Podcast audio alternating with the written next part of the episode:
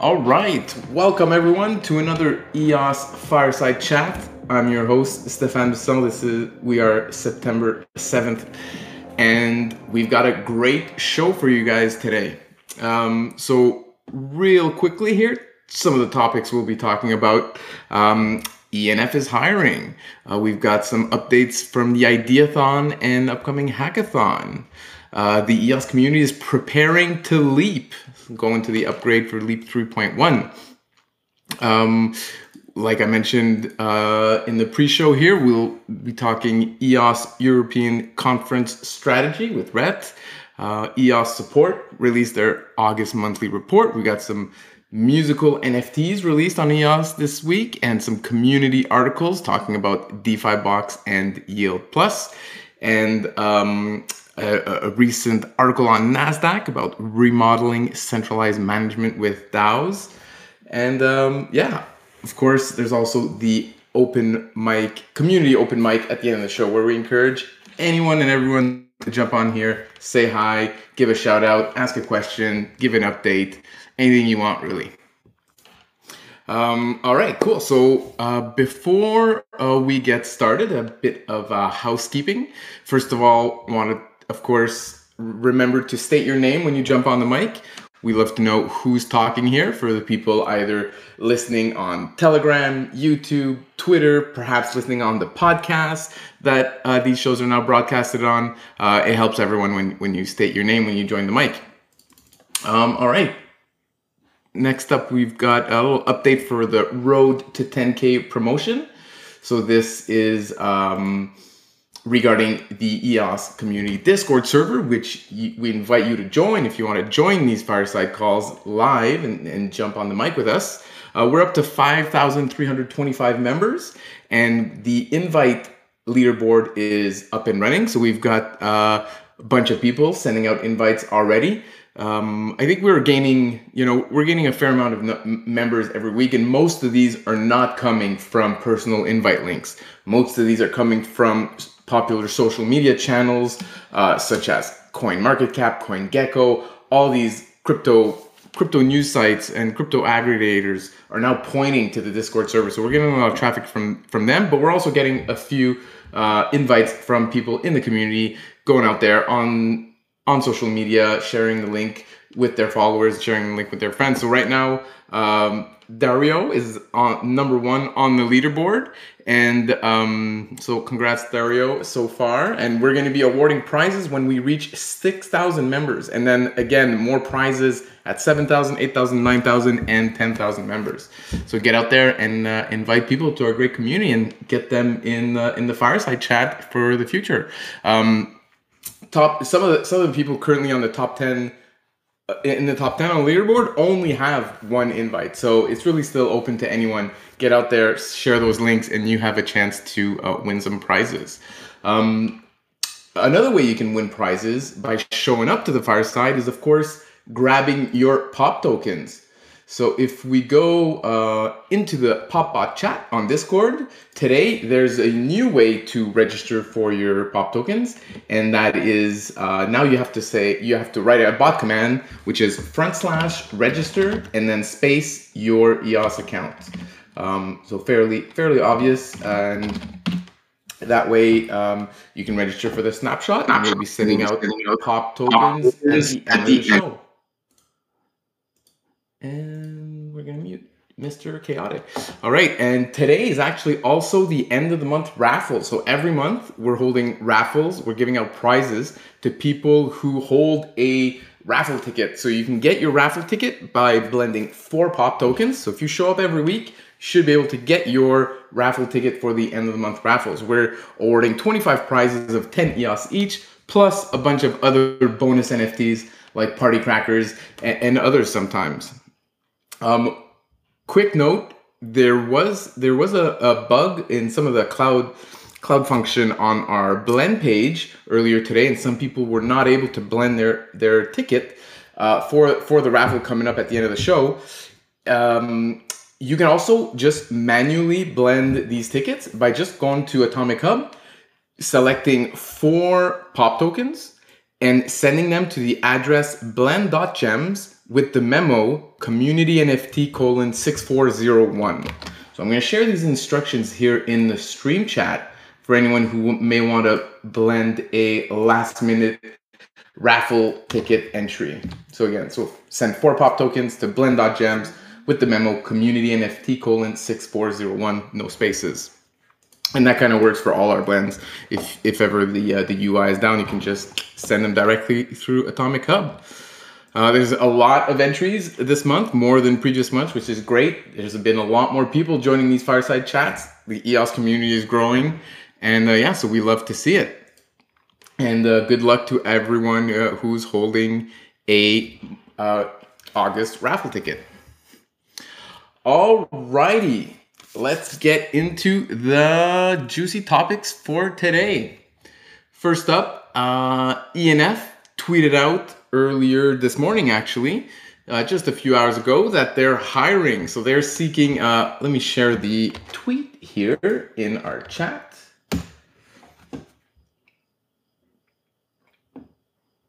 And uh, yeah, Daniel Keys here sharing some extra details on uh, how to register, but it should be fairly obvious if you're in the PopBot chat. Um, so here we've got, uh, yeah, the EOS Network Foundation posted about the fact that they're hiring. So they're, so here the tweet reads, we are seeking out experienced hashtag Web3, Web3 pros to expand the global marketing team for the new EOS. They're looking for marketing operations analytic and analytics senior manager, looking for global events marketing senior manager, and a director of product marketing. So if uh, these jobs seem interesting for, to you, uh, you know, send that an application their way. You can apply at apply.workable.com front slash ENF. So there you go. Uh, great to see the ENF team expanding and hiring. And uh, yeah, there's going to be a lot of marketing being done uh, for EOS over the coming year. And of course, all of that starts kind of this month with the uh, Token 2049 conference uh, in Singapore at the end of the month, and then we'll continue on uh, over the next over the next many weeks, many months, as EOS is going to have a presence at many, many global crypto conferences, uh, which is a topic we've talked about a few times on the Fireside Chat. Um, and actually, at this point, I'd like to maybe invite invite Rhett to join me on the stage here and talk a bit more about the e- the European EOS conferences uh, strategy that they've been working on. Yes, thank you. Um, awesome. Thanks for joining us yeah, this is the first time I'm uh, I'm here uh, in the really on the Discord channel because I listen sometimes on on YouTube. Uh, sometimes almost every time, but um, great. Well, yeah, so happy to have you uh, join us live uh, live on stage. Hope yeah, yeah, thank you. Often. Will do, will do. So um, yeah, let me introduce myself. I, I see some familiar names in uh, in the list. Um, my name is uh, Red Oudkerk-Pol. I'm the founder of EOS Amsterdam, so one of the block producers. Uh, CC32D9, probably a very known uh, Telegram handle to most of you, is our CTO. And a few years ago, I um, in Norway, when we had a block producer convention, I rattled all the European block producers together in the in one part of the the big room and introduced my idea to launch a special chain, uh, the Europe chain for Europe. Because in Europe we have a, a certain privacy laws that make it very difficult for enterprises or anybody basically to do anything with uh, blockchain. Um, all the block producers in Europe thought that was, was an interesting idea.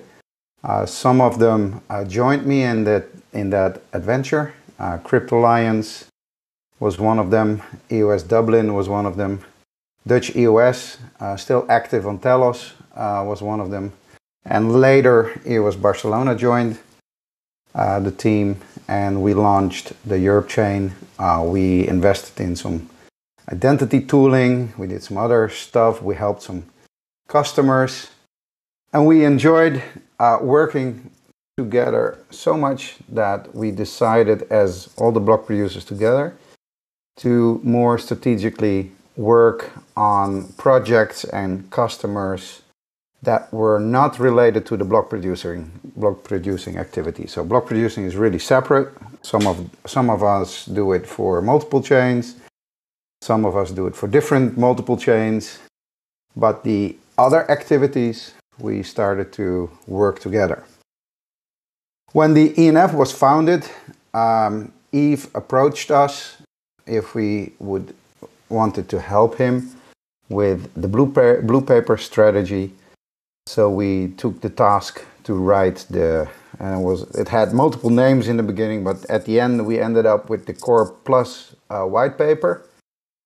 Uh, we also took the initiative to launch EOS.business a few years ago. Uh, so we had a, a network of companies and individuals that focused more on the business side, business to business applications. EOS Costa Rica and Rewire were members of that team. And um, so we, we took on the task to write the Core Plus white paper or blue paper and also uh, invited uh, several companies, um, Rewire and EOS Costa Rica, Gimli, a whole, line, uh, whole list of companies to help us with that. Um, Yves uh, particularly liked that we had everything in place. We were a company, we had lawyers, we had staff, we had a legal entity that it was could pass the test of, uh, of, of his foundation, and he gave us the assignment to do that. Uh, so we participated in the discussions after after the, the, the, blue papers were written and discussions were, were there how to prioritize stuff. And Yves um, and I chatted regularly on what Xyzan as a company could do more for ENF. My suggestion was to do more the marketing side, be the feet on the ground in Europe. So he asked me to, to write a plan which I did. And that plan consists of three parts. The first part is a partnership with Gartner. I don't think everybody knows that, but in the IT industry, you have analyst firms like Gartner, Forrester. There's a whole bunch of others, but Gartner is by far the biggest. They have around uh, two and a half thousand analysts, and these analysts uh, monitor IT, the IT industry and um, you can hire them as a tech provider to advise you on strategy and as an end user and as an enterprise you can hire them to guide you in the landscape of IT products and services. So if a big uh, firm i don't know needs a new storage unit then typically they call Gartner and say help us with defining a shortlist, help us with uh, writing the, the request for proposal, help us out. And in the because they have thousands of customers, uh, tech companies typically uh, on the other side of the rainbow, I would say, typically ask them questions like, okay, what do my customer, what do customers typically want in this industry? So um, Gartner uh, publishes all kinds of uh, white papers and, and strategy documents. And so there's, for example, a very interesting document on blockchain where they, where they see the use cases, where, where is blockchain in the enterprise space um, uh, typically of value. And so basically the relationship that, so this first part that I propose to Yves is have a relationship with, uh, with Gartner. We have three seats, meaning that we have three accounts, uh, so we can, with three people, connect with them. Two, uh, one from ENF and two from Xyzan, and we can ask them all kinds of questions, and we can introduce those analysts to the tech stack of uh, ENF or, and the tech stack of also our ecosystem. So that's part one, a partnership with Gartner, really focused on getting enterprise clients to the um, EOS ecosystem and the Antelope ecosystem, I would say. The second part is the, the feet on the ground. So we have defined um, for, for now uh, a schedule of 11 events in Europe and Dubai. That are the two regions that we take on. Um, and we staff that booth. So together with ENF, the booth is designed. Uh, we will have our own pop-up booth and we will be on the, on the ground, on the floor at those trade shows, talking to everybody that comes along. There can be a, a former EOS enthusiast, can be an investor, can be a software developer, can be an enterprise client, can be somebody just interested in blockchain. And we are currently writing what we call an event Bible. So what do we what do we tell exactly? What's the messaging? Uh, you had Patty on the show a while ago, I believe. Uh, she also talked about messaging, um, what to tell, what not to tell. Um, so we are writing right now the messaging, um, the event Bible, and this approach might be copied to other continents. So in North America, we will have an event Bible, frequently asked questions on a booth like that. The third part is the business development after that. So right now we hired a team of salespeople, business development people that basically have the job to follow up on all the contacts that we gather from those events. So if somebody expresses interest in um, building something and wants guidance on how to do stuff with Pomelo, we help him or her uh, give them guidance in our ecosystem. If there's an enterprise client that says, I want uh, to develop this and this, we guide them um, where to shop and how to do that. So all everybody that comes along, uh, we provide guidance in our ecosystem. The same way other protocols do that as well. I've been in multiple trade shows. I've been on Ethereum uh, hackathons and near events and some others. Everybody has some guidance people, and we will be the guidance people in Europe and Dubai for customers that, for parties that are interested. The list that we have is already published. The booth on token 2049 will be staffed by ENF himself in Singapore. But um, next weeks we will start with the basically our roadshow. Uh, there will be 11 events. I will be on nine of them. I will do some keynote speeches. I will do some forum uh, attendance, and uh, I will only do nine because there's also a few on the same date. So I can't do more than nine. Uh, the other two is impossible for me to attend because it's on the same date.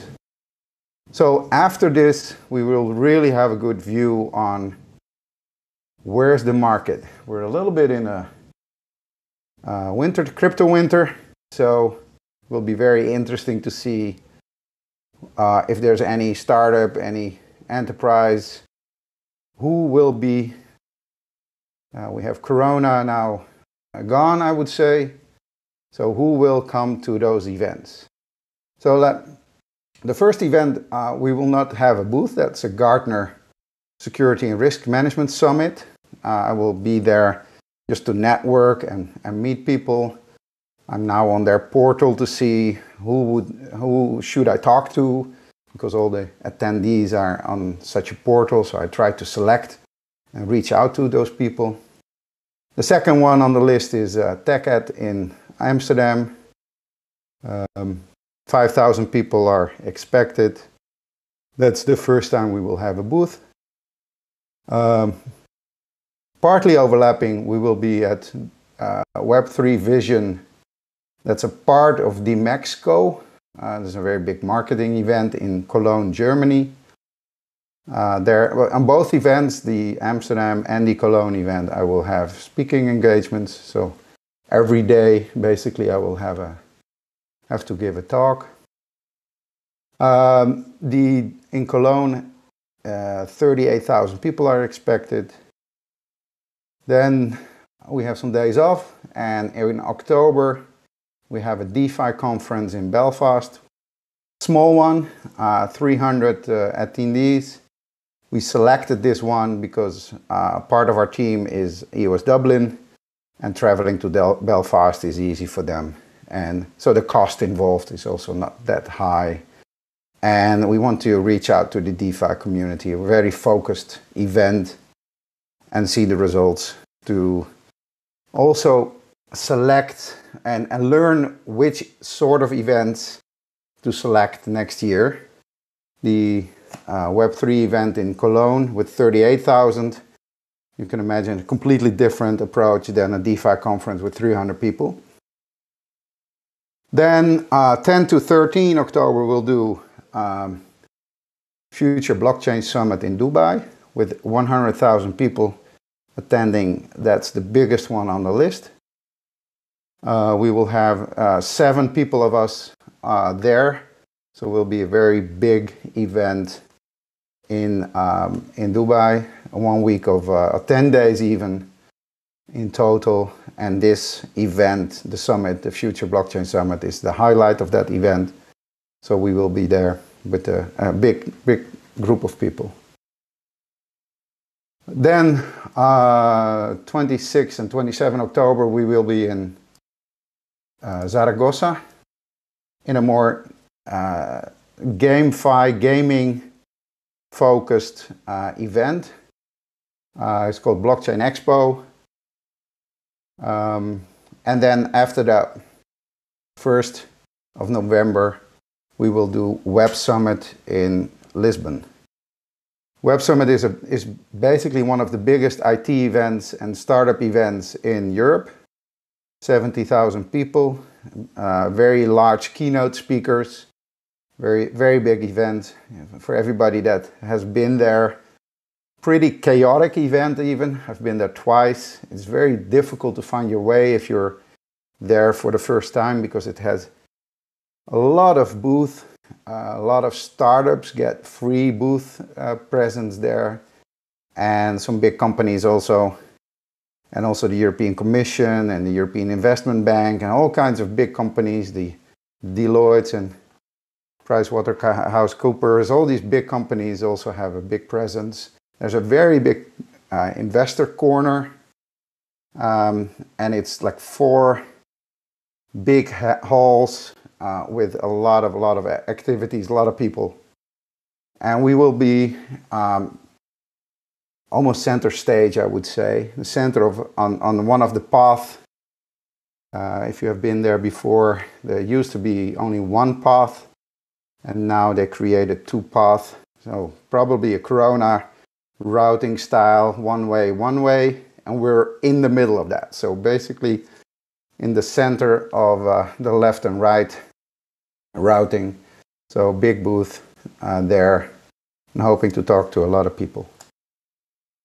Then there's the Gartner Symposium. That's the biggest uh, Gartner event um, in Europe. There's one in Asia and one in North America. And we will do the the Barcelona one, 10,000 people. Uh, as attendees, with three people, we will visit that uh, and try to network with enterprise uh, CIOs and CEOs. And then there is Token 2049. Uh, we have one in Singapore coming up very shortly, but there's also one in London, 9 and 10 November. A bit smaller than the Singapore one, uh, 3,000 people expected, but we will uh, be there as well. Part of the package that we uh, that ENF negotiated in um, for Singapore. Then we will do another Gartner event. In the deal that we close with Gartner, are a few of these uh, events where we can uh, go to as attendees to network with other people. And then there's StackEd Blockchain Expo in London, uh, first two days of December, with uh, 6,000 people expected. So there's a lot of people. 234,000 attendants expected that we uh, hope to get in touch with and fill our CRM system with. Um, and that work, for example, the preparation of a CRM system is uh, a lot of the work we're doing right now to, ma- to be sure to be able to handle that volume of people that uh, might express interest in uh, learning more about EOS and the, uh, the Antelope framework. So, yeah, I think very interesting approach. Uh, really um, get a handle on, uh, on, on the maturity level, I would say, from, uh, from blockchain right now and Web3. So, well, oh. I wasn't sure when to when to throw in the sound effects here, but wow, that was uh, that was a great uh, great little speech you did there. Great description. Um, very exciting. Eleven events, I guess, in three months. Yeah, I understood it correctly. Yeah, very cool. Very cool. Um, we had some uh, some comments uh, in the chat here. Um, Mel from EOS London says very impressive fire emoji. Definitely agree with that. He also asks if any of these are going to be televised or recorded? Yeah, so uh, we will do some recordings um, at the booth. Um, not everybody is uh, will be appreciating of being recorded, for example, but uh, Telos did a great job at uh, one of the events. What was it in, in the US? Uh, they basically did like a daily summary and posted it online. Uh, we intend to do a similar thing. So uh, we have an event at the end of the day. We just uh, record some, yeah, some impressions on how many people passed by, what was the most impressive, anonymously probably uh, impressive, impressive, impressive uh, uh, company or contact that that came by, interesting use case that dropped by, that sort of thing. So a daily summary can be expected. Okay, great. And um, Trimbot asks, what message are you trying to communicate at these events? You talked about the event Bible. Is that yeah. something that's going to be shared, or is that more just internal material for you guys?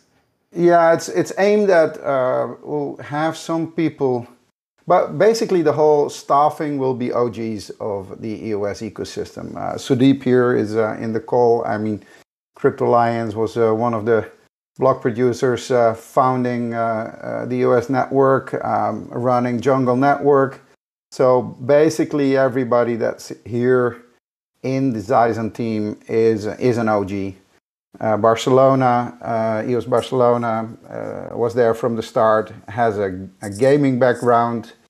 Uh, Sudeep has a telco background. EOS Dublin has a CRM and a SAP uh, background.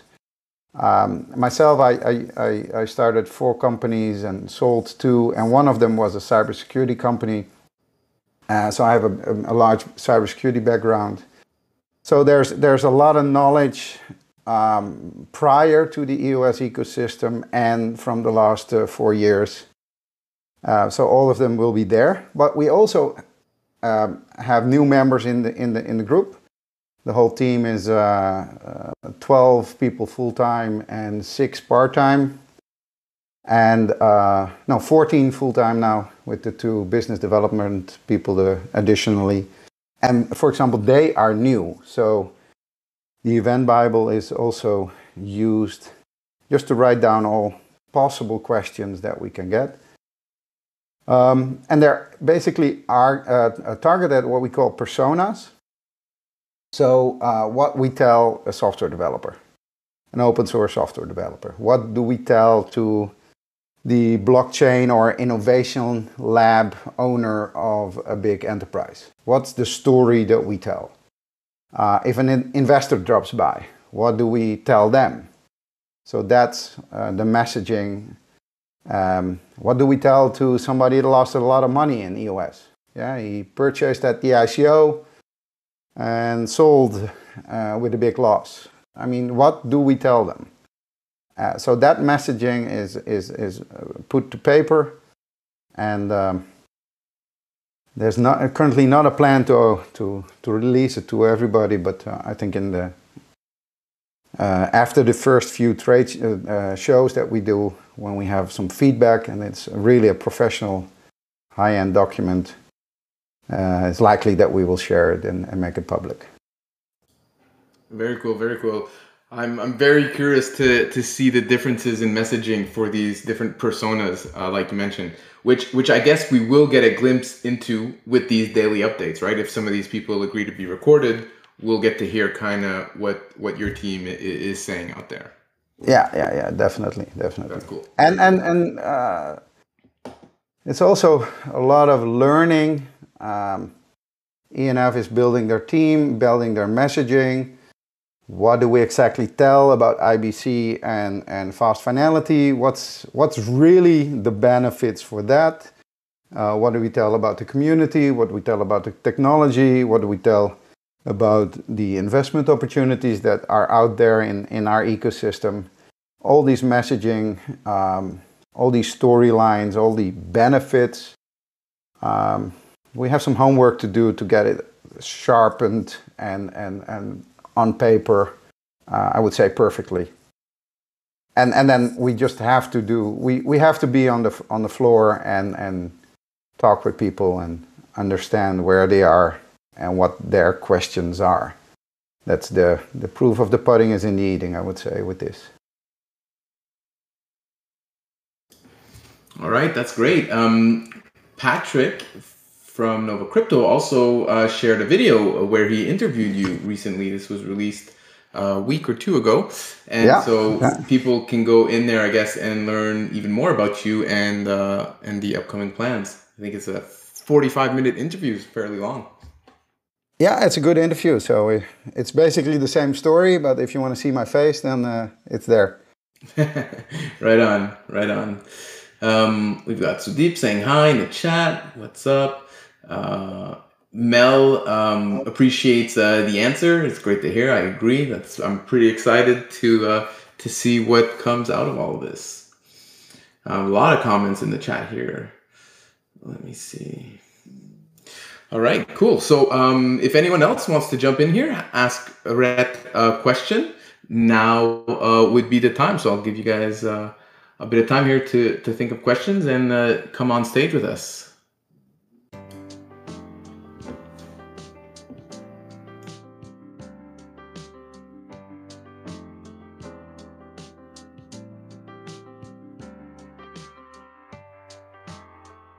See uh, somebody mentioning that he will be at Lisbon.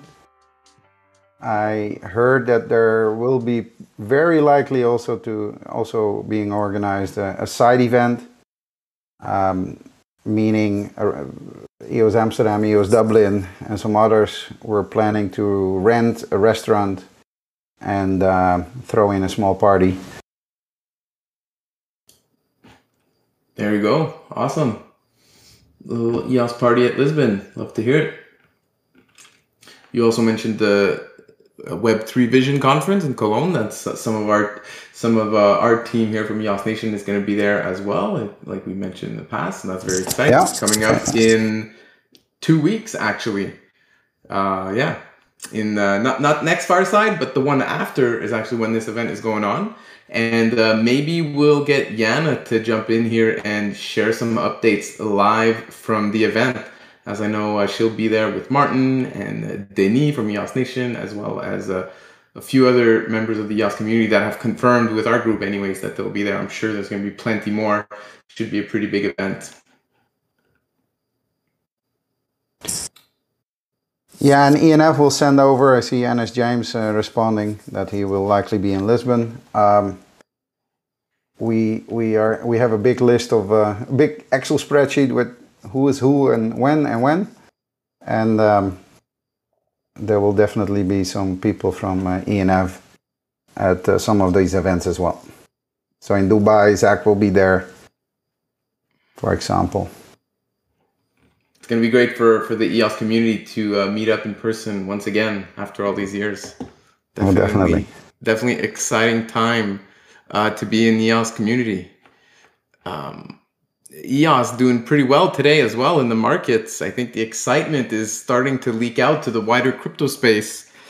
I know it's pretty bloody on my uh, on my crypto app, except for EOS, which we got a nice big red 14% in Satoshi today or something, which is great to see. And uh, yeah, so very, very excited to see how how all this uh, plays out over the next couple months. All right. Anyone else want to jump jump on here? Um, feel very free or share uh, which event you'll be at. We'd love to hear that.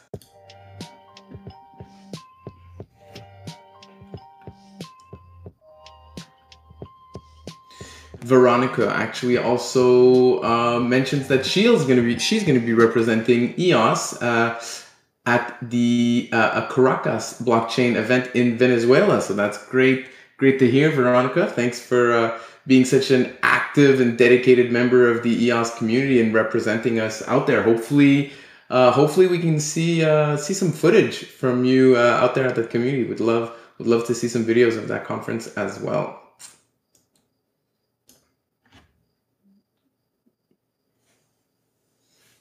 I'm yeah. a little jealous. I won't be attending any of those those events uh, coming up, but I did attend Futurist conference. This is Daniel, by the way, um, and Futurist conference in Toronto.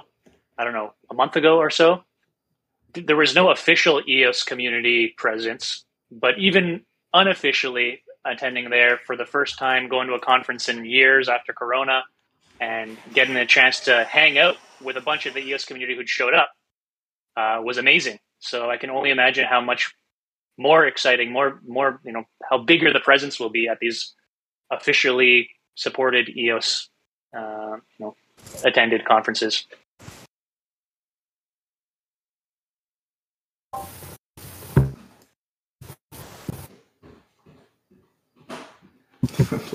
yeah, sorry, Patrick. I was a little slow on the slow on the sound effects there. Um, but yeah, thanks for thanks for sharing that, Daniel. Uh, who else had tried to jump on the mic here at the same time? I think I heard two. Oh, that was me, Martin. Timing. Good timing as always. Martin, Martin hey, welcome. everyone. Welcome. Uh, so yeah, as you just mentioned, I will be joining um, the Web3 Vision in uh, W3 Vision in Cologne, which is like almost my hometown. So it's super nice to welcome uh, all the people from Xyzan to Cologne um, and meet you all in person. Excited to do that. I think last time we met was uh, somewhere in Asia, in Shanghai. I think that's ages ago. Um, it's, it's, good to see everybody again. We uh, yeah, yeah, absolutely. Um, mine, and then mine, mine was San Francisco. I think the last time I saw anybody, the hackathon. Yeah. No, no, Francisco no. was the only time I saw anybody. Well, actually, that's not true. I did a bunch of EOS meetups. That's not true. But for for big conferences, that was my only conference, and uh, yeah, I'm pretty excited to go to the next EOS community conference, which is not planned yet, but I know is coming eventually. I've already told my girlfriend that I will be traveling to wherever in the world this place, uh, this conference is happening. Got my air miles already saved up. You don't want to see my uh, schedule for the next few weeks. It's really, really. I, I, I, live in Portugal and then I'm all over the place this uh, next uh, three months, four months. Yeah, that's going to be an intense grind for you. A lot of traveling, a lot of talking, a lot of networking, uh, a lot of promoting EOS. And uh, yeah, thank you. Thank you very much for being uh, so committed and dedicating all this travel time to help promote our, our great networking community. Another round of applause for Rhett and the whole Xyzan team, of course. Yeah, I'm excited that uh, you guys planning maybe a little satellite event in Lisbon. I've been like thinking and mulling over if I want to go down there. I have a couple of friends living in Lisbon. Um, and now that I know that there, that I don't necessarily need to get a ticket to get inside the Web3 into the, the, um, web summit there, which is kind of expensive the tickets, and as you said, it's super huge. Uh, like hearing that you guys do like a satellite event, something small where I can meet you all is uh, super awesome. So I might consider meeting you guys there as well. I guess yeah, the, not- the, whole city is full with with blockchain people around the time. I think uh, uh, ETHLisbon is uh, just a week before. Then there's a, a Solana event. Uh, I see, uh, and a couple of other events, all between the end of October and uh, mid November. So it's three weeks in Lisbon, where plenty of people will be there. Yeah, it's pretty chaotic that that time of of year. Uh, very busy. But it's also the raining season, right? I heard. You live in you live in Portugal. Yeah, I, I live in the south in the Algarve. Um, no, the raining season is more January, February. But though sometimes it rains a little bit in, in earlier, but uh, usually it's a little later. All right, good to know. Then I bring my bathing suit. uh, we will be there with a big team. So one, two, three, four, five, six, seven, seven of us and two of ENF. Uh, no, eight of us and two of ENF. So a big team uh, will be there. Hey, Rhett. How's it going? It's good. Yeah, uh, I was wondering what you would you do uh, for the Middle East market? Uh, so Dubai is on the schedule for the future blockchain summit.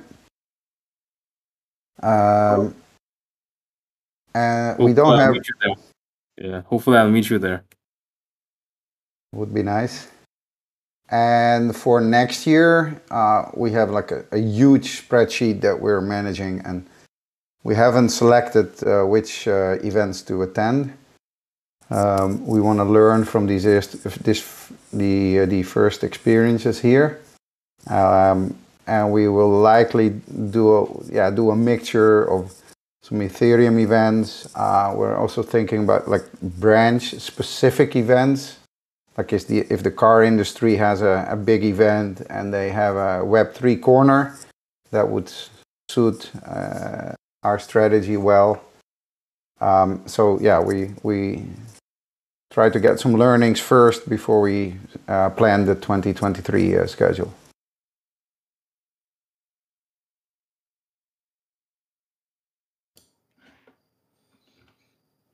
I see some comments in the chat here. Um from uh, from Mr. Blatt and Mr. Chaotic, um, asking like, what's the best way as a as people that are part of the community? What's the best way to participate in these events alongside with you? Is there a, a point of contact they should reach out to make sure they're invited to the dinners or to the uh, to the side events, etc. Um, well, we're, currently we're only planning like one side event. Um, this whole thing was agreed upon like not even six weeks ago. Um, so we're like really, really stressing with the whole team just to get it ready and, and get the booth and the materials and the goodies. And it, it's it's really, really a, a lot of work. So big shout out to uh, to the whole Xyzan team that makes this possible. Um, so it's a good question. How do you guys can contribute? Well, tell everybody that ENF and EOS is represented at these events. Uh, we will uh, probably create a um, a screenshot of, of, of, where we will be, uh, what the booth number it, it is, or one of a, a picture of a, the, the layout of the event, so where you can find us, and then absolutely drop by. I mean, come see us and uh, come talk to us what project you're working on and, and how we can help out. Excellent. Excellent, excellent. All right. Well, this was a great update, Rhett. Thanks a lot for taking the time to join us on the fireside. Um, I said hopefully you join us more often, but now that I have a glimpse into your upcoming schedule, and the important work you'll be doing, I, I think it's okay if you don't join us often out here. Or, or, and maybe you join us after the mega sprint and you share some of the lessons learned and some of your experiences over the over the coming months. That'd be great. Yeah, yeah. Next week, for example, after the Gartner event, I will be in the airplane uh, back home. But I'll definitely make some more room to uh, to attend this uh, event, this fire chat. Okay, great. Another round of applause for the Xyzan team and uh, NENF for, for, uh, for organizing this and uh, getting a presence, a, a, high quality presence for EOS at all of these conferences, which is something that we've not had for for many years. Um, so very very exciting.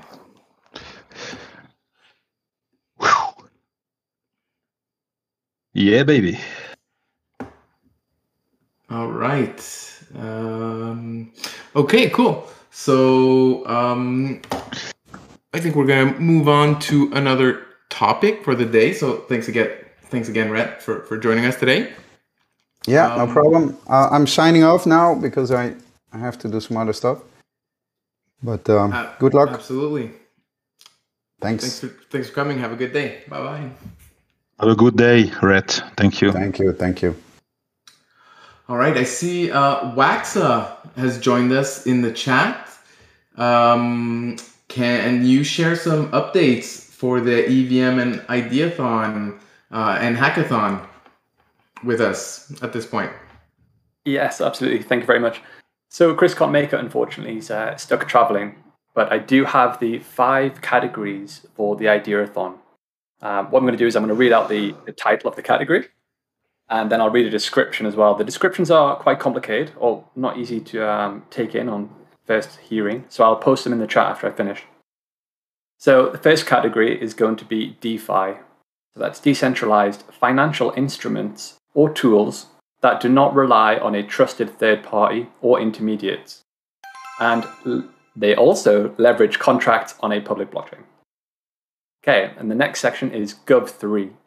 So that's going to be decentralized governance services or tools that empower individuals or communities to meaningfully interact and collaborate when establishing consensus on rules and mechanisms by which people distribute power and control. Okay, and for number three, it's GameFi. So that is play to earn blockchain games that provide mechanics to yield economic incentive for players to play or interact with the game. Thank you. And for number four, it's a social good. So that is decentralized applications, services, or tools that leverage a public blockchain, blockchain while improving the quality of life for the most for the most people in the biggest way. And finally, more of a catch-all, this is Web3. That is, decentralized applications, services, or tools that explicitly disintermediate an interaction and value exchange to therefore increase the maximum potential value remitted to or saved by an end user or customer. And that's a lot. So thank you very much. That's the latest update from the hackathon. I know that DevPost has been um, pretty much occupied now. It's gone through a review process over the weekend. That's great to see. And to stay up to date with all the uh, Ideathon updates, you can follow the ENF on Twitter, which I'm pretty sure everyone is. And we're also doing blogs as well. So that's the Helios blog page and the ENF blog. Thank you very much. I'll post that in chat for anyone who'd like to read it. All right, excellent, Maxa. Thanks a lot for that update, and uh, yeah, definitely post uh, post those descriptions in the chat. It it does sound like if you're a crypto builder or, or someone that has ideas for the crypto space, your idea is definitely going to fall into one of these categories. Uh, so again, that's DeFi, Gov3, GameFi, Social Good, and Web3. Um, so very nice, very nice. Another exciting event for the EOS community. And when is that starting again?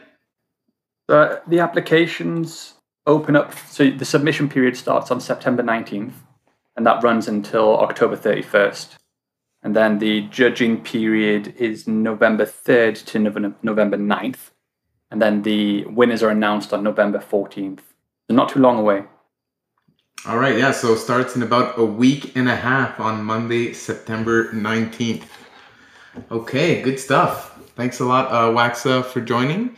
And uh, shout out to the Helios team for organizing such a great event. I think, uh, yeah, this is very, very exciting. Very, uh, very innovative structure also for a hackathon. I've not really heard of, of, of events like this. I don't know if you guys uh, base this model off other uh, other such events, but uh, yeah, very, very interesting, and I uh, look forward to seeing some great ideas come out of it. Thank you. Uh, just as a final note, there we asked the lady at DevPost who organises all the events that they host, and they haven't heard of this being done before. So EOS being the first, which is great. There you go. Back in the innovative front seat for EOS. Love to hear it. Absolutely. Um, okay. Um, yeah. Did you guys notice that we've actually broken out of our um, attendance resistance? We've been kind of, you know, we've been hitting that 55, 60 member resistance on Fireside Chat, and seems like today we just uh, we just broke through. We're sitting at about 80 people in the Fireside Chat, which is a new all-time high. Thanks for joining us, everyone. Love to see the new faces in here. Uh, definitely, you know, invite you guys to come say hi if you're if you're new here. Just jump on the mic, say hi to the community. We love to hear hear from you guys.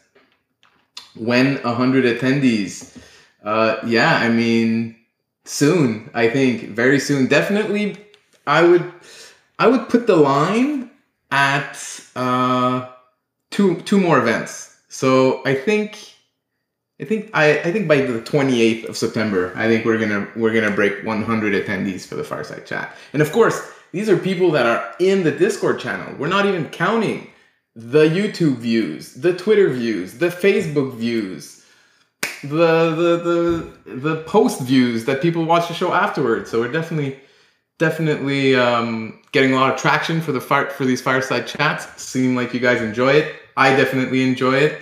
So I'm not surprised I'm not surprised, uh, you know, to see these numbers growing. All right, let's see what, what else do we have here on the agenda. We had um, EOS Support released their August monthly report. I heard that Bishop is in here potentially under an alt account. Oh no, there he is. Bishop uh, has officially joined the chat. Welcome, welcome, Bishop, to the fireside. Hi, everyone. Hi, Stefan. Hey. So, what what has EOS support been up to in August? Yes, a lot actually. Um, well, first, my name is Charles Arroyo Bishop. I'm the head of communication for uh, the non-profit organization EOS Support. So now I know we had the semi-annual report just a while back, but as always, I will still produce monthly reports as well. Uh, so what can I say? We love reporting. No, more seriously, we strive to be an example of uh, an accountable and transparent public good on the EOS network, especially since uh, we want the same coming from the community's projects through our new EOS Respect elections and process. So yeah, for this month uh, we have a, new annual monthly report in you can you can check out. So for this month, so, following the discussions mainly about uh, Bloks.io shutting down for EOS, uh, we researched and prepared workarounds, so specifically on how to create MSIGs, and we also produced a guide on the matter as well, as always in up to nine languages for everyone to enjoy. So next, uh, we had Greymass that had a problem with the SDK, and we helped them detect that early on. Uh, we also provided, provided them with our own test accounts to replay the problem. So that went fine. So great collaboration uh, with uh, on that matter. Uh, on life support end, so most of the questions that we received on our website for this month were, of course, regarding the consensus upgrade. We helped a lot in that regard. But as always, uh, much uh, EOS account and wallets problems, how to register ERC20 EOS, uh, problems with the DApps, etc. But uh, yeah, mostly staking rewards as well. But most of the month was allocated to helping people discover the consensus upgrade. You know, we had much questions about that. So this uh, all this was done through what we call EOS Support Live. So this is the community-funded public good that provides multilingual support, uh, 24 hours a day, seven days a week, and up uh, on the website, and uh, all the articles that we produce as well as the autos. But we also provide other services for the EOS network, that are covered in that report. Uh, so these services are part of EOS Support Plus. Uh, it can be software training and testing, scam prevention. Uh, we have the EOS Support Squads and Ambassador program as well in there. Uh, we have social media outreach, but most importantly, this month we have been supporting, of course, the Antelope release through EOS Support Plus. So for that, uh, we collected data. We surveyed EOS developers in nine different languages as well, again, to make sure that these those that are operating nodes are ready on September 21st. And we also offered help uh, if that wasn't case, of course. So at the same time, we produced article also uh, summarizing the most frequent questions about the consensus upgrade, and we have them live on our website now. Uh, the frequently asked questions, but uh, also everything that want us to know about uh, the tools needed to develop on Antelope and uh, do the upgrade on September 21st before. And uh, yeah, so finally, of course, on August 20th, we informed uh, via email over 250 EOS projects uh, that the Antelope, uh, Antelope Leap 3.1 upgrade was happening. And that, of course, in 10 languages at that time. So more than uh, 250 developers and projects on EOS that were informed uh, thanks to us. That was a great effort for this month on our part. And uh, also, we continued, of course, surveying developers during the month uh, regarding the Dune tool, so how to improve it further, of course. What else? Uh, we uh, well, we have the EOS support giveaway show, of course. So it's still going strong and expanding its audience. Uh, we're still offering a summary of the EOS Fireside Chat, so every Thursday 4 p.m. UTC on YouTube and Twitter Spaces. Uh, we have news discussion about uh, with the EOS community, questions and answers for everyone, and uh, now pop token distributions. Uh, many thanks to the ENF and everyone involved for that, and uh, the trivia, of course, making it a fun time for everyone, specifically all the new users coming into our beautiful community. Um, so yeah, also we had, of course, uh, the first EOS Respect elections on uh, August 8th. So this is our ambassador program and a new tool for to fund our public goods. So the goal is to make sure that uh, the project on EOS public goods are accountable to the community with the elected delegates through EOS Respect, reporting on their projects and providing them also with all the help that EOS support has to offer in these uh, same projects. So these elections are monthly, and the next one is just in a few days on September 13th. So we're still looking for the best of the best in the community to join our ambassador program. So if you're a skilled member of the community uh, with a project you want to promote and defend, uh, you're highly welcomed to reach out to us through our website, uh, eosupport.io, or at uh, contact at uh, eosupport.io as well. Send us your resume application, and we'll make sure to introduce you until the next elections. So that was mostly it for this month. So if you want more specifics, there's a lot of metrics and analysis uh, on all this month uh, work that we have been doing, but also more to discover, like uh, Twitter language specific accounts on Twitter. Uh, we have nine of them to relay important information to all languages about EOS, and we are also making sure to promote them as well and grow them, grow their audience as well and more to discover in the report. I'll let you all check it out. But thanks again for the opportunity to make a quick summary for everyone of what we've been up to. All right, that's great, Bishop. Thanks for joining. Uh, I shared the uh, the link to the report in the stream chat. I'm gonna I'm gonna share it again actually because so much activity in the in the stream chat today. The links go by quickly. Um, but yeah, that's great. Uh, great work, Bishop, and great work to all of the EOS support team. You mentioned uh, that you guys have been helping with the upcoming upgrade to Leap 3.1. Mm-hmm. So I think um, I think this is a good time to transition into uh, into that topic. We've got a few guests actually that are going to talk more about how this is going to happen, what's going to happen, and, and, and make sure the community is ready and understands what's going on. Um, so, actually, you guys posted a frequently asked asked questions document about the Leap 3.1 consensus upgrade. Um, I'm not sure when this was posted, but I know it was edited fairly recently. So I'm going to share that share that article in the link. Um, so this is this is fairly high level stuff. This article really aimed at understanding what all of these words mean. What is antelope? What is Mandel? What is leap?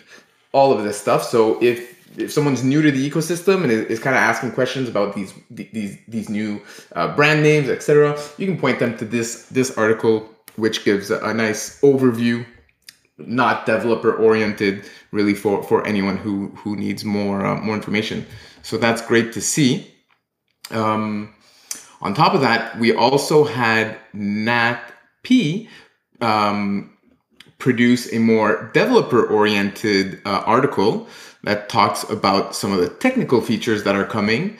Um, so, uh, Nat, are you available to maybe expand a bit on this uh, on this article of yours, or maybe explain what, what's contained in this article? Yeah, sure. Thanks for having me on. It's not so much uh, directly relating to uh, Leap and it coming out. So uh, the article, I'll go ahead and share it now, and I'll share it probably again once we get time. The article is basically on this API called Firehose. And to sort of step back for a second and kind of go through where this came from.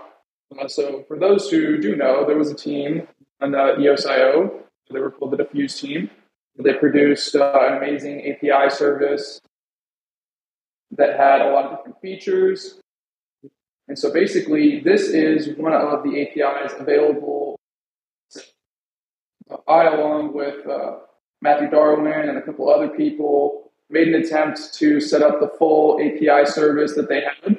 Uh, I failed miserably at that. Other people did eventually succeed at that it's a very difficult stack to run from a development perspective for the full API service. Uh, but this is sort of a lighter version. So with EOSIO, you have, or previously, I'm getting everything confused. So with Annaly, you have you previously had the, or you still have the state history plugin.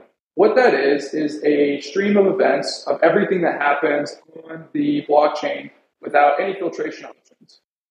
And so what this API allows you to do is instead of running a full uh, dfuse API node, what you can do is you can set up a Firehose node, which requires basically four services. The uh, Leap software comes with a, an option where you can print these uh, console prints, which can be interpreted as API.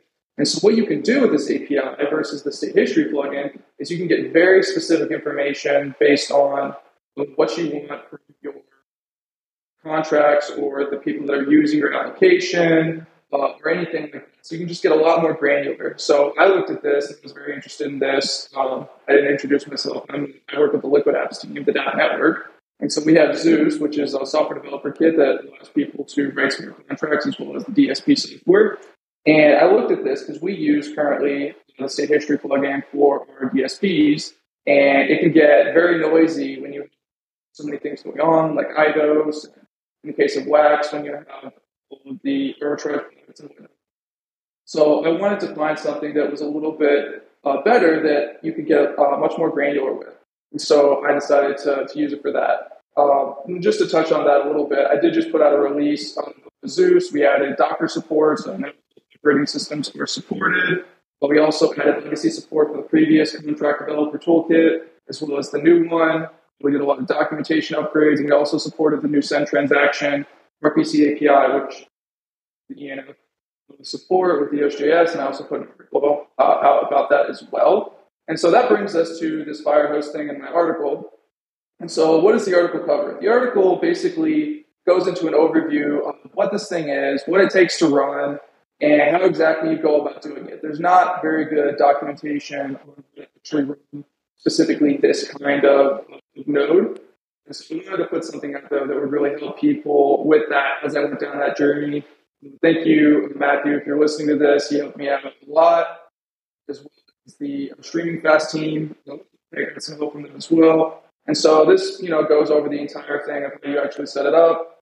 I also put out a repository that includes some very good stuff. So I built this thing from source. Uh, there's so currently the repo that dfuse has does not support the Leap software, so you have to use a special fork of the software, which doesn't have a release. So I went this morning and actually produced a release and also put up a Docker to use that. Uh, in addition to uh, the images, so someone doesn't want to build a Docker to an image, they can use the image that I already put up there. So I put in this article things like health checks as well as something that you can use to test the specific service. Uh, just a little bit about like what you actually have to run to to enable this. So you do need obviously your nodeos instance. You do not need the state history plugin. So you have to enable the deep the deep pencil prints. Then you uh, you pipe that into the reader standard in service, which takes those prints it basically produces these one block files. There's another service called the merger, which produces 100 block files, which the dfuse system is, uh, uses. And so there's a relayer which relays different things to the different APIs, which of note you can run as a secure, so you can require an SSL certificate, or you can run it without that. Um, so that's that's basically what I put out there. So not necessarily directly related. This used to be this was something that was also previously available. I think until like 2.05, the now Antelope software. Um, but yeah, that's kind of an overview. And uh, if anybody has any questions, I'm happy to answer those. Not, then too. And I appreciate everything and uh, Rhett and all the previous speakers, you know, support, um, awesome stuff you guys are doing, and uh, yeah, really cool.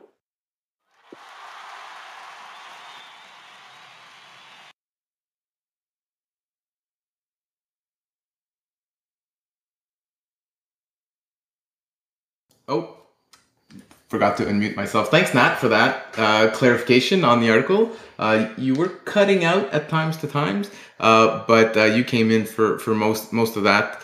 Um, and yeah, so if you want to learn more about this stuff, you can go read the article that was shared uh, just earlier here in the uh, the voice chat. Um, Daniel Keyes out there loving some Firehose. Daniel, did you want to come on here and talk maybe a bit about Firehose and maybe a bit about the um, well the upgrade that you've been leading the coordination for? Hey, happy to. Thanks for thanks for having me on. Uh, so yeah, Firehose something that EOS Nation team is very familiar with. Uh, Matthew in particular. So thanks for that shout out, Matt, to, to Matthew. I know he's uh, it's you know kind of his his adopted baby that we took over after the StreamingFast team um, moved on to focus on the graph network. Uh, and firehose is you can kind of think of it as what's feeding the data to the bigger monster that of dfuse that we're running. A little smaller easier lighter weight and actually scalable. So we're, we're looking forward to down the road keeping firehose and replacing dfuse with something more in line with what they've got running on the Graph network for the for the EOS community. Uh, so something to look forward to down the road. And in the meantime, uh, like I said in the, in the comments there, it's great to see more and more operators um, t- making use of Firehose. Um, you know, until until recently, EOS Nation was, uh, as far as I know, the only team running Firehose and and dfuse for the EOS network. Uh, so the more the more teams we got running it, the more decentralized, the less single point of failures we have. It's it's uh, really great for the health of the ecosystem. Um, so thank you, uh, Nat, for putting that article together because I think that's going to help enable even more people to to join um, and start start running this stuff. Um, and yeah, so I can segue from that back to the Leap upgrade. Um, we just today we had our 31st weekly meeting, so we've been preparing for this consensus upgrade uh, for a while now. We started uh, in February, at the beginning of February, is when we had our first kickoff call to start planning for this upgrade. Um, maybe I'll go a little higher level for those newer to the community who might not know exactly what what I mean by a consensus upgrade. Uh, this is the second time the EOS network is having a consensus upgrade. The first time was for the 1.8 upgrade back in September 23rd of 2019. So it's been a few years now since we've had a consensus upgrade. And basically what a consensus upgrade is is we're we're activating new features, brand new features for the EOS network that are not backwards compatible with the old features. So as soon as these features get activated, if you haven't upgraded your node that's running on on EOS, so if you're a dApp developer or a block producer or an exchange, a lot of the times you actually need to be running your own node uh, to facilitate the the product that you're you're offering. Um, you need to make sure that before we activate this consensus upgrade, you've updated your nodes so that it's compatible with the new features. Um, and then uh, it's up to the block producers. So the, you know the way that EOS works is we have the top 21 elected block producers. You get 15 out of 21 of them to agree to make any changes to the network. In this case, agree to activate these new consensus features. Um, once that's activated, again, that uh, technically a lot of people will, refer to this as a hard fork. Um, I prefer referring to it as a consensus upgrade just because a hard fork typically has the connotation of uh, contentious upgrade. You know, in, in, the case of you know you, you hear the term hard fork a lot in, in things like Bitcoin, eh, where Bitcoin forked into Bitcoin Cash and you ended up with two different networks. Um, in the case of this consensus upgrade, we're we're using leveraging the the the Antelope features, the the flexibility of of EOS to coordinate among the block producers and come to consensus on this is the path forward for the network. We're all agreeing. 15 out of 21 of us have signed this proposal. And rather than forking into two different networks, we maintain one chain, all on the new consensus uh, version. Uh, and anyone who hasn't done that upgrade basically just their stops their stuff stops syncing with the network. Uh, so again, it's very important that if if you do want to make sure your your software is still running as expected, uh, if you're an exchange, if you're a DApp developer, if you're a BP, uh, make sure that you uh, get your nodes updated before September 21st. Um, and that's a big part of what you know these weekly meetings have been all about is um, getting the the community prepared, making sure everyone is aware that this is coming. Um, we heard from Bishop earlier um, talking about all the work that EOS support has been doing to help us in that uh, effort. Uh, it's been awesome having them to to you know help in this outreach for the the 1.8 upgrade back in in 2019. EOS support didn't exist. Uh, the ENF didn't exist. It was uh, a little bit more hectic, disorganized. We didn't kind of have some of these core pillars within the ecosystem to, that that we could help uh, promote some of this messaging. Uh, so the EOS support not only are they great for helping spread the word, but also they're a single point of contact when people have questions. You know, people don't have to wonder where do I go find out where do I get help with upgrading my nodes in time for September 21st. We're pointing everyone to EOS support, and if uh, and EOS support kind of is coordinating in the background, getting people in touch with the right contact to answer the questions if they're not able to answer it themselves. Um, and I see, uh, thank you, Steph, you shared the uh, Leap 3.1 upgrade guide. Shout out to Andrew Ware, who uh, did a great job putting that together.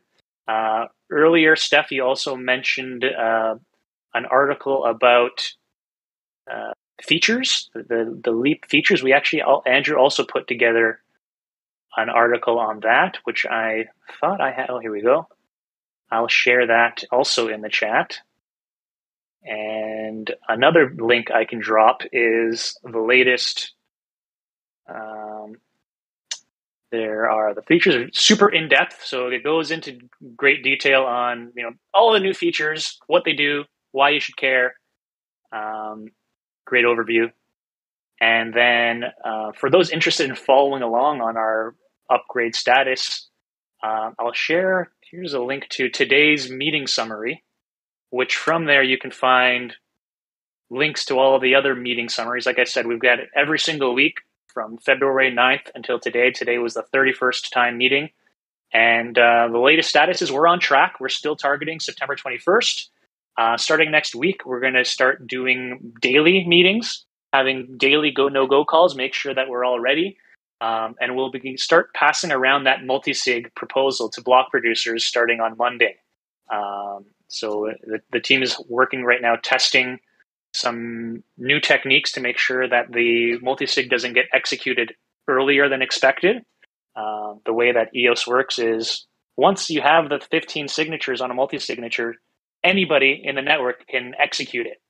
So to prevent that from happening before the the time we've we've uh, designated, uh, we're testing some new functionality that will actually be able to allow us to choose the date that it can not get activated before that.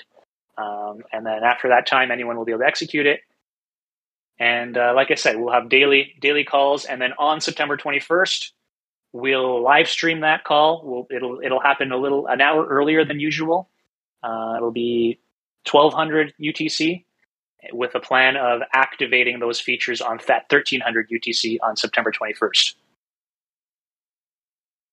So that's that's pretty much the update. Happy to answer any questions if anyone has them.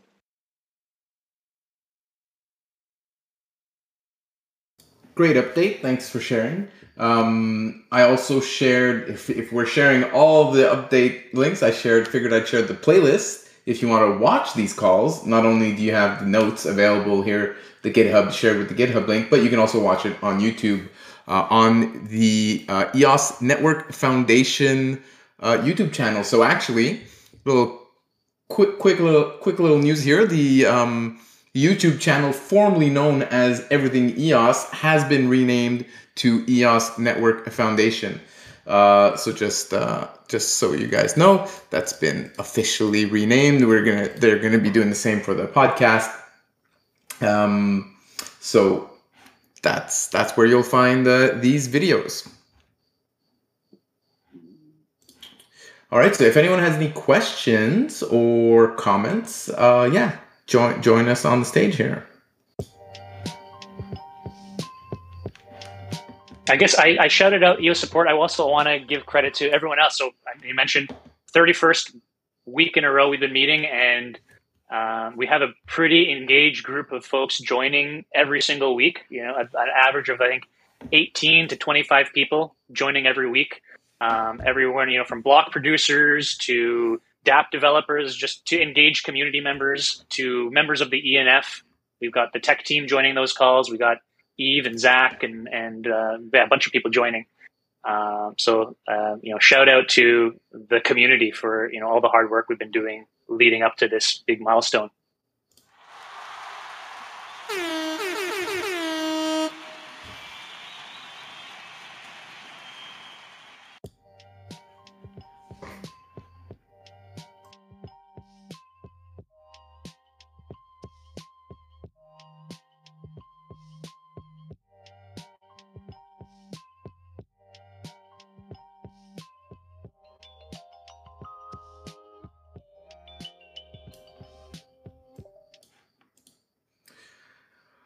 All right. Um, okay, our final topic of the day here on the agenda would be talking about musical NFTs uh, by Palmar with his uh, recent release in his Sound Element collection, the NFT collection on EOS. Um, so I will invite uh, Palmar to join the stage. And actually, he's also going to bring a translator with him. Um, since his English is not maybe uh, not not the best just yet. I know he's been he's been um, studying English. I'm sure uh, he'll it'll be up to par soon enough. But uh, for now, we'll we'll do a quick exception. Usually, this is an English only show, but um, you know, Palmar and his sound element sound element NFT collection has been you know a fairly long standing collection on EOS, so we wanted to give him a shout out. Uh, Palmar, welcome uh, welcome to the fireside everyone. Um, okay, uh, my English is not um, very good, okay? But, but my teacher English is here. Uh, so, welcome, Federico. Yeah, welcome, um, Federico. Federico. um, maybe you're having some mic issues, as many people have when they first join Discord. Just r- right click that microphone and check the settings and make sure the input device is uh, correct. And you should be good to go.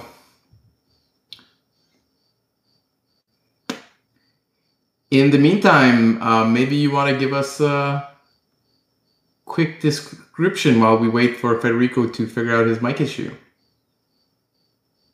Your English, is, your English is decent enough. I think you can give it a shot.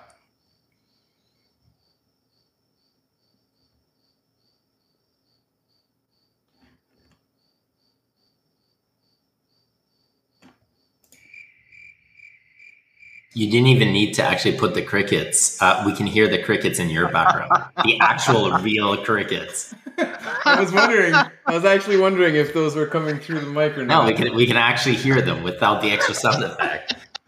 there you go. Excellent. just just hold out the mic. Yeah, you, are not. That's not your soundboard, is it? You're just. You're no, just that's not my soundboard. That's just my backyard, and uh, the window's not even open. that's what I hear. That's what I hear all day, every day in, in August. The hotter it gets, the more the crickets go crazy. Um, all right. so I guess uh, Palmar, it's not working out for uh, Federico here to join us on the mic. Maybe you want to give it a shot. Give a quick update. I'll share. I'll share the Twitter link you you posted uh, recently here from yesterday.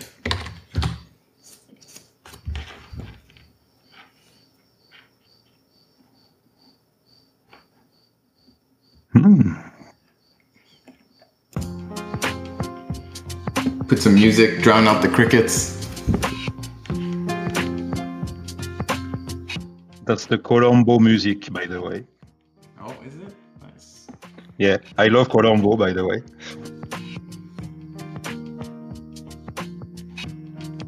Hi, Federico. I see you've figured out the text chat. Next level, figure out the voice chat. While we wait, um, if anyone uh, from the community wants to join us on stage, say hello, share an update, do some shout outs, now's the time to do it. Yeah, I want to shout out EOS Nation. I want to shout out uh, ENF. I want to shout out uh, everyone that make this uh, show every week uh, going uh, up, nice attendee, attendance, and I make a, guess that after October 23rd, I don't know why, but we will have a good publicum going on. Yeah, baby. Sorry, why yeah, October baby. 23rd? What's the date of October 23rd? I'm now interested. Why October? Uh, October 23rd, it's the 16th workshop in a row uh, EOSIO Swiss workshop. I have a nice panel. I can already say some names. I will have uh, Tadas Vaitikunas, the creator architect of Albedo, the blockchain overlay protocol. That will be an interview co-hosted with Dan Singjoy. Uh, we will have an Eden Fractal update number two with Dan Singjoy and Felix Ruiz, going very well after four months, going in a startup way, but not uh, as as uh, other startup. Very decentralized and centralized in a way, also a little bit. A good pendulum, and I will have other. Uh, guests. I want, don't want to unveil, but I will reach maybe 10 uh, guests. The last one was eight. So that will be a very intensive uh, workshop interviews and I think that will be very aligned with what is coming with the consensus upgrade LEAP 3.1 and uh, all what is happening during the, the September events, October events by Xyzan Global, uh, Boots, and ENF. So October 23rd, and then the next fireside chat will be, I think, a yeah baby experience. That's my my bet. Uh, maybe I'm wrong, but um, that's a challenge. We will see. So, go yours! Yeah, baby. yeah. I was ready for with your sound effect, Patrick. All right, thanks for thanks for jumping on the stage here and uh, sharing some updates and doing some shout outs. Uh, June has an update on on their uh, Bitcash bank project. If you want to jump in, oh, I see your server muted. Maybe it would help if I unserver muted you. There you go, June. Should be good to go. Hey, Thanks so much, Stefan, and uh, glad to be uh, in this very active EOS community and, and see, seeing all this activity. Uh, for those that don't know me, my name is June Dam, and uh, it started back in the BitShares days. And it's it's nice to see Arhag here, who used to be very active in the BitShares talk forum. So, uh, but that's where Bitcash actually originated. Uh, was planned to be on the BitShares blockchain, but over time it didn't have the flexibility and you know we had to wait for eos to to uh, begin and you know just bootstrapping a startup it took a long time but but we're getting close. We're getting close. It's a uh, an eos wallet on ramp a peer-to-peer uh, crypto to to cash uh, exchange. Uh, one of the issues that we've kind of uh, had to deal with, uh, uh, especially recently, is more of the regulatory landscape. And so it's not the only reason, but uh, I think it's one of the reasons why we transitioned more from being this public project to at least in the in the uh, initial beginning uh, being a private uh, community organization.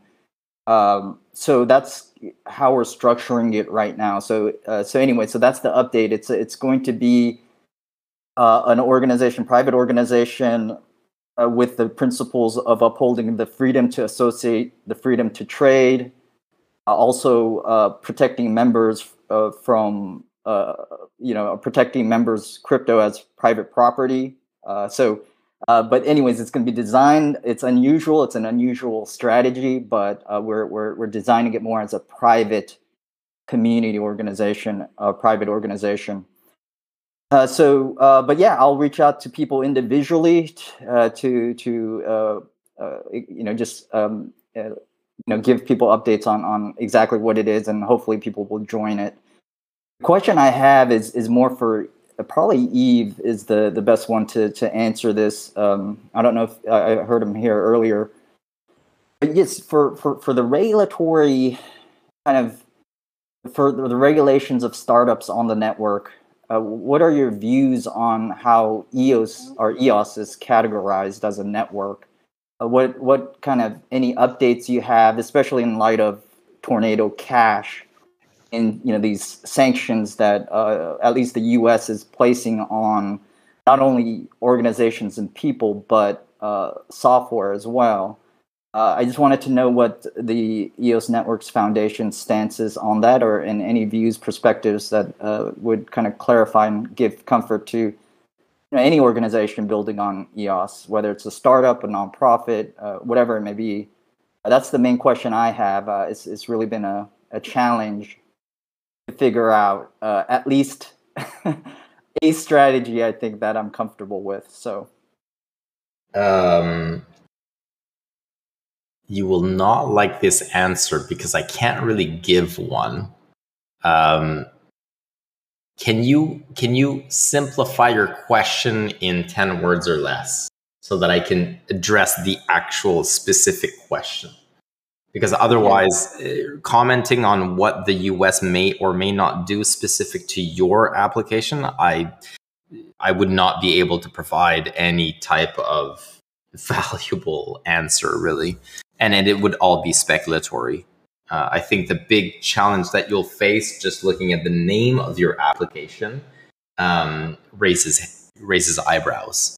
Uh, and so, you know, what EOS is classified as, what the ENF may be classified as, and what your particular application may be classified as, I, I'm, I wouldn't be able to provide a, um, you know, something of, of value. But if you rephrase your question because in, in you know 10 15 words or less i may be able to provide a little bit more um, very speculatory uh, opinion. Sure sure. Yeah there, it's a loaded question i understand. So so maybe uh, just we can uh, focus more on the eos network itself first uh, uh, and you know how is the eos network viewed? Let's say the block producers uh, especially in light of the tornado cash sanctions where you, you, know it seems to me that if there is some sort of interaction with uh, these uh, the sanctioned even software that there's a possibility that maybe they go after let's say block producers right? And um, and so I'm, I'm just wondering what what the what the at least the perspective it is uh, from the EOS Network Foundation is on you know, just what they're doing with the the OFAC and and Tornado Cash issue, and just maybe block producers specifically, just just to to narrow the question to the EOS network. I, think it's pretty clear that uh, there there are certain. So I, I again I can't really give you. So this is just my opinion because I can't tell you what they would or would not do or what the regulatory bodies uh, will or will not uh, take as a stance. I think the regulatory bodies right now don't even know, right? And that's kind of part of the challenge in this nascent field is they are they're definitely taking a step back and uh, as you know is quite standard uh, in terms of government re- regulations. Everything is is always uh, there's a lag between what the market, where the market's at, and where the government regulatory bodies are at. Um, what we do see is that it seems as though, and I guess the US kind of leads the pack in this, and not so much that they lead the pack because they're innovating, they lead the pack because everybody's waiting on the sidelines to see what the SEC may or may not do. That's what I mean by leads the pack. Um, we're seeing that the SEC uh, is, uh, I guess, has taken a, a, um, a very direct approach uh, to uh, saying that at least Bitcoin and Ethereum both are not uh, securities that they, I guess, somewhat to a certain extent acknowledge that these networks are decentralized um, to a point where there's no potential head and or um, uh, whatnot. Anyways, that that is their position. The third one that they've been looking at now for a while, which will be really interesting, and I invite you to look at that one. That's that's what I mean. Uh, that's where I'm going with this. Is Ripple. So uh, government bodies in the US have been looking at Ripple and, and everything that Ripple has done uh, over the last couple of years since since their token sale and such. And that's really the one to watch out for. So when you talk of Tornado Cash, or if we look at Lunar, if we Luna, or if we look at others that um, you know have come and gone that are a little bit more questionable in how they came in and went. Um, I think that those are more unique circumstances. And so if if you you're comparing yourself to them, then I, I yeah, I really can't say much on that because it would really be circumstantial. But I think more where it's going to be industry wide, what to look at is more of the Ripple case and what's going to come out of that, and whether or not the uh, regulatory bodies decide that they're either taking a step back and having somewhat of a moratorium, which is I think was being proposed for about three years, where it would give a chance for people to innovate within the space, working towards that three year mark, um, where they would either be compliant as um, a securities provider and or whether or not they would be able to justify that they're not securities. Again during this period of time sec still accumulating information. Um, outside of that i I can't, I can't, say what you should or should not do. Uh, i can say that looking at a potential kind of the black swan events and looking at that one and saying I may or may not fall in that category. I've, okay, um, but that's not necessarily. I, I, don't think that that's the best way to go about it because those again are very circumstantial. So unless you plan on being kind of the the, the a scam or you plan on being um, hacked, then you're really not going to be able to get much valuable information from that. I think at the at the onset. Um, again, looking at your uh, application and just looking at the the name of your application, you do invite a little bit more regulatory scrutiny. So I would invite you to go um, where you're located and look at: Do you need any licenses? Do you need any kind of regulatory stamps of approval in order to operate? And then start talking to the people um, in that field at your level uh, which would be a little bit more relevant, let's say, than asking the ENF, which is a non for profit, and the way that it's set up is set up in a very specific way, um, which is likely not mirroring what you're working on and what you're, um, you're what you're involved in. Um, all of this to say, like, I can't really give you a, a, really valuable answer other than look around you, find maybe somebody who's very similar to you, and try to learn from them what they're going through at the same time, none of this is on paper in the sense that um, that there are no regulations, right? The, the, government doesn't know what it wants to do with this yet, depending on which jurisdiction you're in. Um, obviously, keeping abreast of what's going on in general, like I mentioned, maybe looking at the Ripple case as kind of a guiding light to maybe what's going to happen, I think is useful. Um, looking at sure the the unexpected events, the one offs, just to see what not to do and what could potentially happen if that happens. Sure, that's something to be mindful of. Uh, but otherwise, it still very much is, um, uh, you know, very much a nascent field with with very little um, guidelines around it. Or there are some guidelines, but they're still very, you know, the, the walls are pretty wide in that sense. I. it, it, it, again, it depends yeah. what you're comfortable with. Are you, I mean, if you think that you're the best advice I could give is if you think you're close to the line, you're probably too close to the line. Just get further away.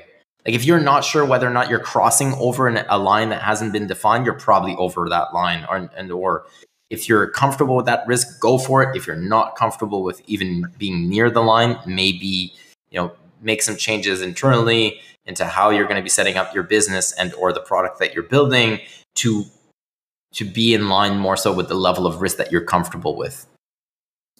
Yeah, thanks, Yves. Uh, you uh, really appreciate that, uh, and you know, really wasn't too much uh, specific to to our particular application. I think there it's it's incredibly challenging, but it wasn't a you know I just I was more interested in in the other layers in terms of the EOS network and and how that uh, because you know we're we're building on top of it, so there's you know also any kind of issues that may happen on the public network as well as uh, you know the the DApps that build on top of it. And maybe also if anything in terms of guidance uh, just you know if there's a future defi application if you have any any thoughts on that uh, i think in general not so specific to our particular project but just in general um, you know i think that that would be helpful too but so not, nothing specific to our particular project it's just challenging i understand and everyone has their unique situation so um, there's, there's hundreds of ways to design in an organization. So it's tough for everybody. And, so. and it's really different with you as well, being in the States, um, in the sense that you fall under a different regulatory body than most people around the world. Um, and so you kind of need to adapt to where you fall and, and where you live. Um, some governments around the world, uh, you know, foster innovation, and they're a little bit more friendly towards enabling that innovation, and other areas uh, perhaps are taking more of a risk adverse approach. So again, f- figure out where you are in that spectrum, where where your governments lie in that spectrum, and then play within and innovate within the the you know the guidelines that you deem are acceptable based on your risk profile, um, on on what you're comfortable with. Um, and it, that that applies to EOS as well. I mean, we're talking about a decentralized network here. So is it possible that block producers in the future or any node operators outside of EOS, just regardless, could be asked to uh, do something by their governments? Yeah, it's entirely possible. Um, what is the likelihood of this happening? I would imagine it's quite likely. What is the impact, though? That's yet to be seen. Um, you know, what are we talking about? What has there been a particular event? Is this just general? uh, where are you know where are the financial markets as a whole where's the country as a whole what's the what's the global landscape looking like at that time so many variables that you need to i guess make that decision for yourself where you're comfortable um, inevitably if you're in this field it seems as though your level of risk tolerance is perhaps uh, higher than than the norm. You're already in a nascent industry whereby there are no or very few regulations, and so it is you know a, a, little bit risky or inherently just because it's unknown risk and unknown risk means risk um, not to say that it's risky but the fact that it's unknown risk just is a risk um, and so really that's again the decision that that you have to make for yourself and that's a decision that everybody needs to make for themselves uh, regardless of whether or not they're building applications they're participating in this network or any other network just participating in this field in certain areas of the world, just just being associated to blockchain in certain areas of the world is probably too risky. Um, so there's no one size fits all. Let's say. I agree. Thanks, Yves.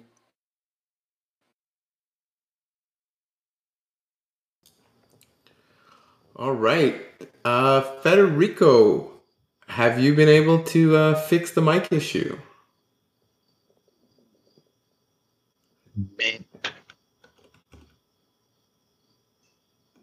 Not so much.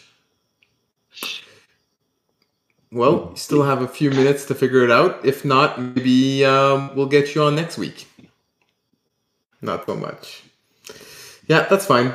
Uh, we'll give you another week to figure it out, and we'll invite you back uh, next week. So we got like uh, 20 minutes left here on the show. If anyone else wants to join, say hi, what's up, share some updates Go for Hello, it. Hello, uh, this is Mark Stair. Can you hear me? Hey, Mark. Welcome to the show. Yeah, uh, I just finished the uh, the network state. I don't know if anyone has heard that from uh, Balaji. Uh, and it kind of goes along with this um, discussion we just had of how EOS fits in with the nations. So the network state is a new it's, it's an idea where you you achieve diplomatic uh, sovereignty from other nations, let's say, um, but it's network driven rather than uh, land driven. So it's a very fascinating idea. Uh, so I'm looking at this in relation to various EOS projects uh, or Antelope projects. Uh, Seeds is one, and um, EOS itself is one, and Fractally and things like that. And um, we we meet a lot of the definitions from an EOS standpoint. There's two that uh, I want to see if I could get clarification with Yves being on here also. Uh, the first one is a recognized founder. So if, uh, originally you might think that Dan Larimer and B1 are the founders of EOS, but they're actually not. They just created the technology, and it was up to the block producers to um, launch a network or even many networks uh, and they ended up launching one. And through those, uh, listening to Yves on other um, areas, it seems like Yves was the one that led the efforts to get the EOS launched. Would that be a fair assessment? No, that would not be a fair assessment.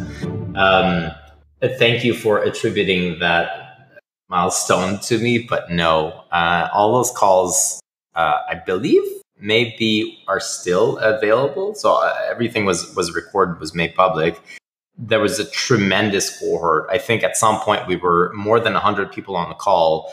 Uh, for every call, every go no go for a period of time. And I recall why that specific 100 number is EOS Canada was hosting the calls at the time and uh, they had to increase the Zoom license to be able to allow more participants than what the free Zoom version would allow for. And if I'm not mistaken, 100 was the number.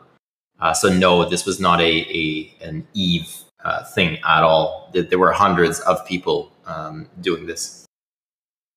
So, so over, over an extended period of time. Yeah. So, so what would you? Who would you say is the recognized founder? Would you say that's Dan or B1 or or the EOS community are the founders? Well, I would the, say the founder of what of the EOS software of like what are of the EOS network of which, EOS of which network one? with with the token EOS network and the token specifically. So uh, in terms of recognized founder, I don't think there is one person that you can point to. It was a cohort of people and the the other the other piece is uh, he's got this he's got this idea of one commandment, one moral innovation that everyone can um, can rally around, and um, he gives various examples of that. But um, it, you know, it could be something very simple uh, to something more complicated. Like if I think of seeds has a good one, which is regenerate regeneration, basically regen. Do you do you see any moral innovation or a one commandment that pulls all of us together? Uh, no, I do not. And actually, I'm going to address the other question before because yes, there is, if there is a founder, I'm going to say it's the ABP. And for those who don't know what the ABP is, it was the appointed block producer. The, appoint, the appointed block producer was a process by which there, there needed to be one entity, one actual key holder that would launch the network. The ABP is EOS's version of Satoshi. Nobody knows who the ABP is. The process was closed. um, the network was launched. So there's somebody who pushed a button. There's literally somebody somewhere who pushed a button. That is our Satoshi. And most likely that was somebody within B1? Uh, um, most likely it was not somebody within B1. Who? oh, interesting. Uh, I think that could create a whole story from uh, Bywire. Uh, they you need to get that as one of the the guys, okay, or whatever characters. Interesting. AVP. I've never heard that before. Uh, there were even T-shirts made for a period of time after the network launched that said "I am the ABP," and many people wore that T-shirt. There you go, Daniel Keyes. I am the AVP. Wow, it reminds me of that uh, a movie with the guys with the mask at the end, whatever. Uh, but any idea? Uh, yeah. Any any thoughts of the one commandment or what what might be multiple commandments of the uh, EOS network? Like, what is our moral drive to be part of EOS? And uh, fine if you want to answer this some other time or whatever. What's top of your mind? Um, I this is not a cop out answer. I think there is none, and I think that that's good that there is none. EOS can be um, it, it, can be what you want it to be. The whole point of the software is it can accommodate what you want to do with it. Um, and so there is not one guiding principle. So there can be different people or different entities working on different visions, and they may have their own thing. But EOS as a whole is really a decentralized uh, entity with no leader, with no head, with no you know, no vision that is somewhat cohesive in that sense because it's a network, it's a decentralized network. So anybody claiming to say this is EOS, um, I'd be wary of that. So they could say this is my version of EOS, and here's how I get. Here's the people that support that, or here's how I can quantify and or measure, or here's the weight that I bring to the table. But EOS is is a decentralized network. EOS is not really a thing in that sense. Gotcha. Yeah. So that that's that's cool. I think uh, what it enables is uh, you know everyone in this room and everything to you know potentially build on top of EOS because one part of it is an integrated cryptocurrency. It could be EOS and build their sort of startup society slash network state if if it could get to that point on top of EOS could be a definite possibility. Yeah. And I see EOS, uh, EOS just is at this point. Yeah. I mean, players come and go. EOS just remains. Yeah. Cool. I think that is the value proposition in itself. It's like EOS is a 100% independent, self directed community. And it's that independence and self directedness that sets it apart from everyone, every other community. Yeah. And, and, uh, you know, one of the one of the items there is a capacity for collective action, which which you've pro- provided through the Pomelo, and you know the the, the whole uh, network has provided that. So there's systems in place to to help it out. Anyways, we're I think we're in a good position for this whole thing, uh, both with our you know Eden and Fractally governance type things as well, and um, I think it's something to watch out for or to you know, to see if there's any opportunities there to uh, create what what he says startup societies that could become their own network states. And it's way out there idea, but I think it's uh, it's very interesting reading through this.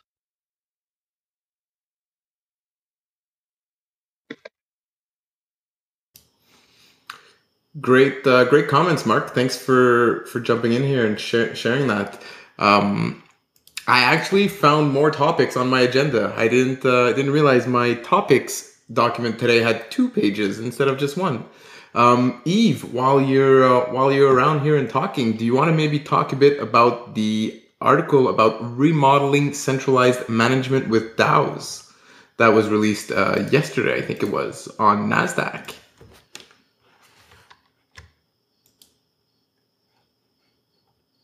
Crickets, crickets.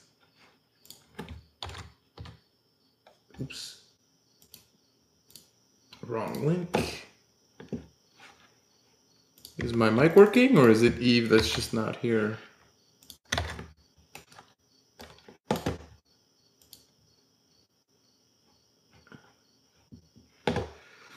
What else did we have on the agenda? Uh, yeah, we had had some um, some community articles written about uh, DeFi Box and Yield Plus that I figured I would share. I'm to share those in the voice chat right now. Box to the Moon with Yield Fuel. I like the title of that. Published yesterday uh, by River. Um, nice timing for the post as Box is up like 20% today. So well done. Um, EOS is also up even more than when we started the show, up 16%. Bitcoin's been doing well while we've been on this call as well, back up to 19.4K. Uh, yeah, nice, nice day for the EOS community in the markets and the nice day for crypto in general. I guess all the markets are pumping today, but especially EOS and and Box. Um, so definitely great to see.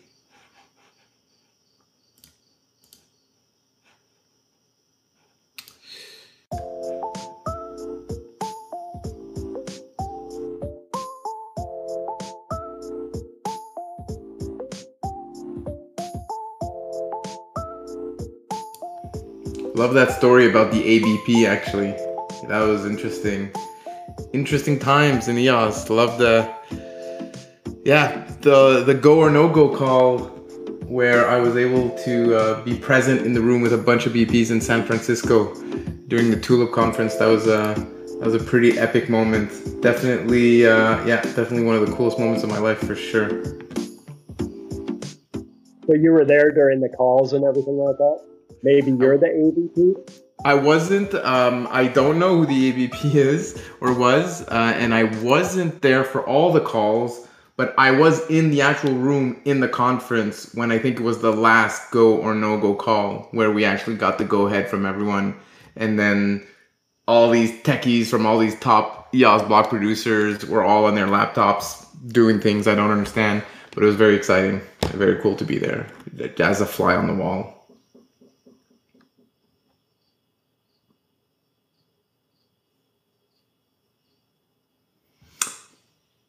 Um, I'm not sure, Yana. She's asking if uh, if the account genesis block is what we're talking about. I'm not too sure.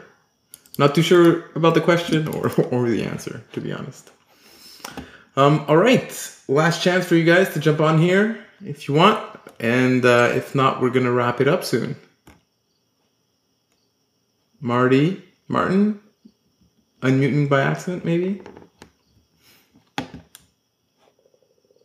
Oh, I just switched devices. No worries. All right.